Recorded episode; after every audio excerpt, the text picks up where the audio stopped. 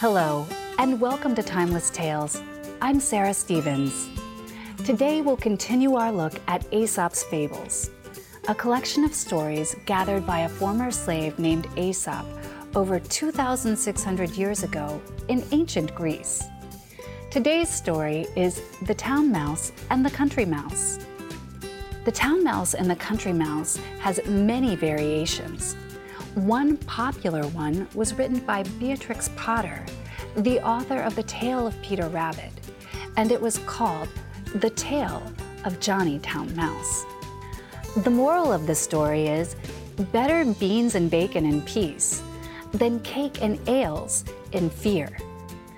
What this means is sometimes it's better to live a simpler life and be safe than to live a richer life and be afraid all the time.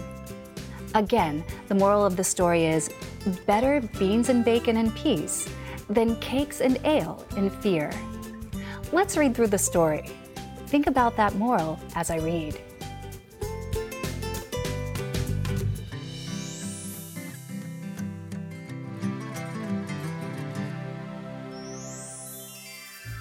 A long time ago, there was a mouse that lived in town. He had a very dear cousin that lived in the country. The town mouse decided to go for a visit. The journey was a long one indeed. The town mouse set off early in the morning when it was still dark outside. When the town mouse arrived in the country, the sun had just set, and the country mouse was there to greet his dear cousin. It had been a long time since the two cousins had seen each other, and the town mouse was shocked at his cousin's appearance.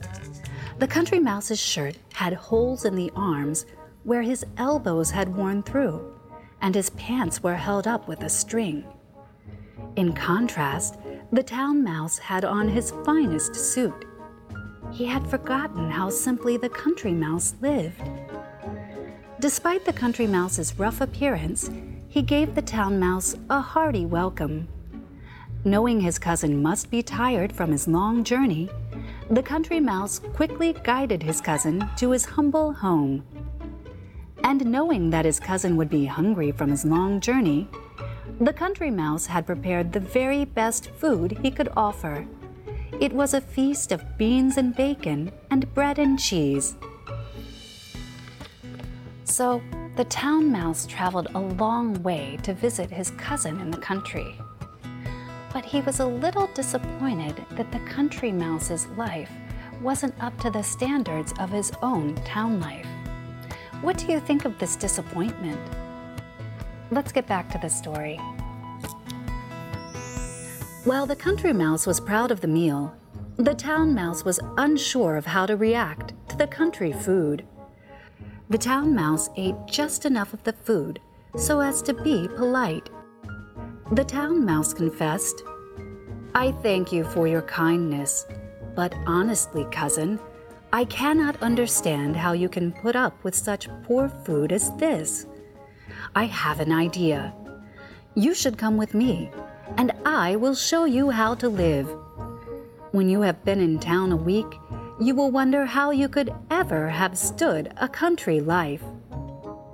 The country mouse was confused, as the food he offered his cousin was the best he had ever eaten. His feelings were hurt. But the country mouse agreed to go back with his cousin to town early the next morning. After a long day's journey, the two arrived at the town mouse's home late at night you will want some refreshment after our long journey, said the town mouse. He led the country cousin into the grand dining room where he lived. There they found the remains of a fine feast. Soon the two mice sat down and were eating pastries and cakes and other foods that were all very fancy.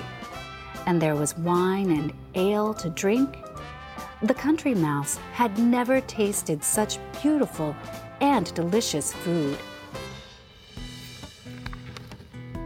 So it does seem that the town mouse lives a much richer life than his country cousin.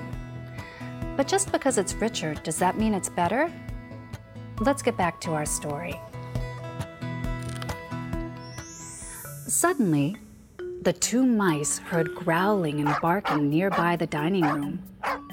What is that? whispered the country mouse. That? Don't worry.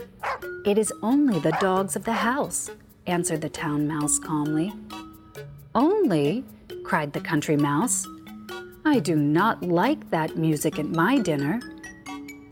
Just at that moment, the door flew open, and in came the two huge dogs, continuing to growl as they sniffed around the table.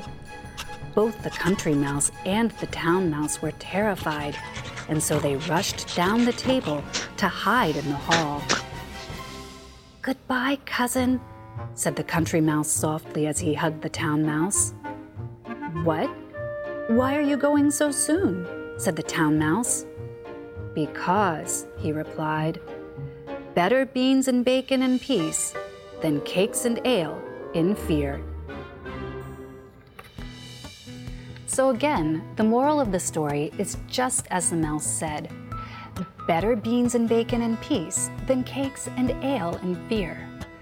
Or sometimes it's just better to live a simpler life and be safe than to live a richer life and be afraid all the time. 우리 애는 계산은 잘하는데 문제만 풀면 자꾸 실수를 해요. 어머니, 실수가 아니라 실력입니다. 개념과 원리가 아닌 계산으로 접근하면 진짜 실력을 키울 수 없습니다. 지금 아이의 수학, 학년이 올라갈수록 힘들어지는 연산 수학입니까? 학년이 올라갈수록 힘이 생기는 사고력 수학입니까? 사고력 수학은 재능 수학.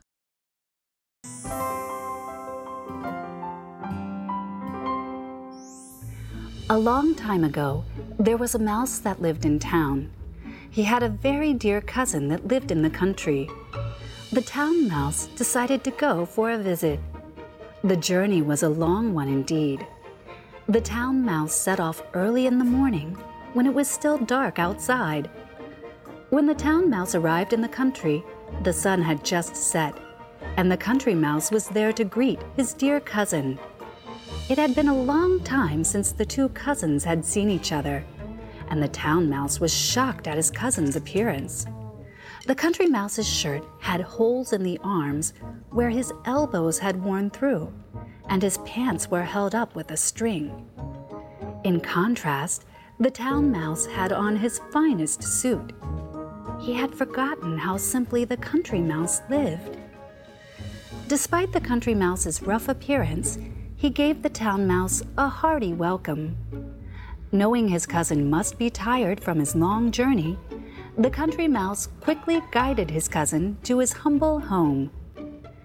And knowing that his cousin would be hungry from his long journey, the country mouse had prepared the very best food he could offer.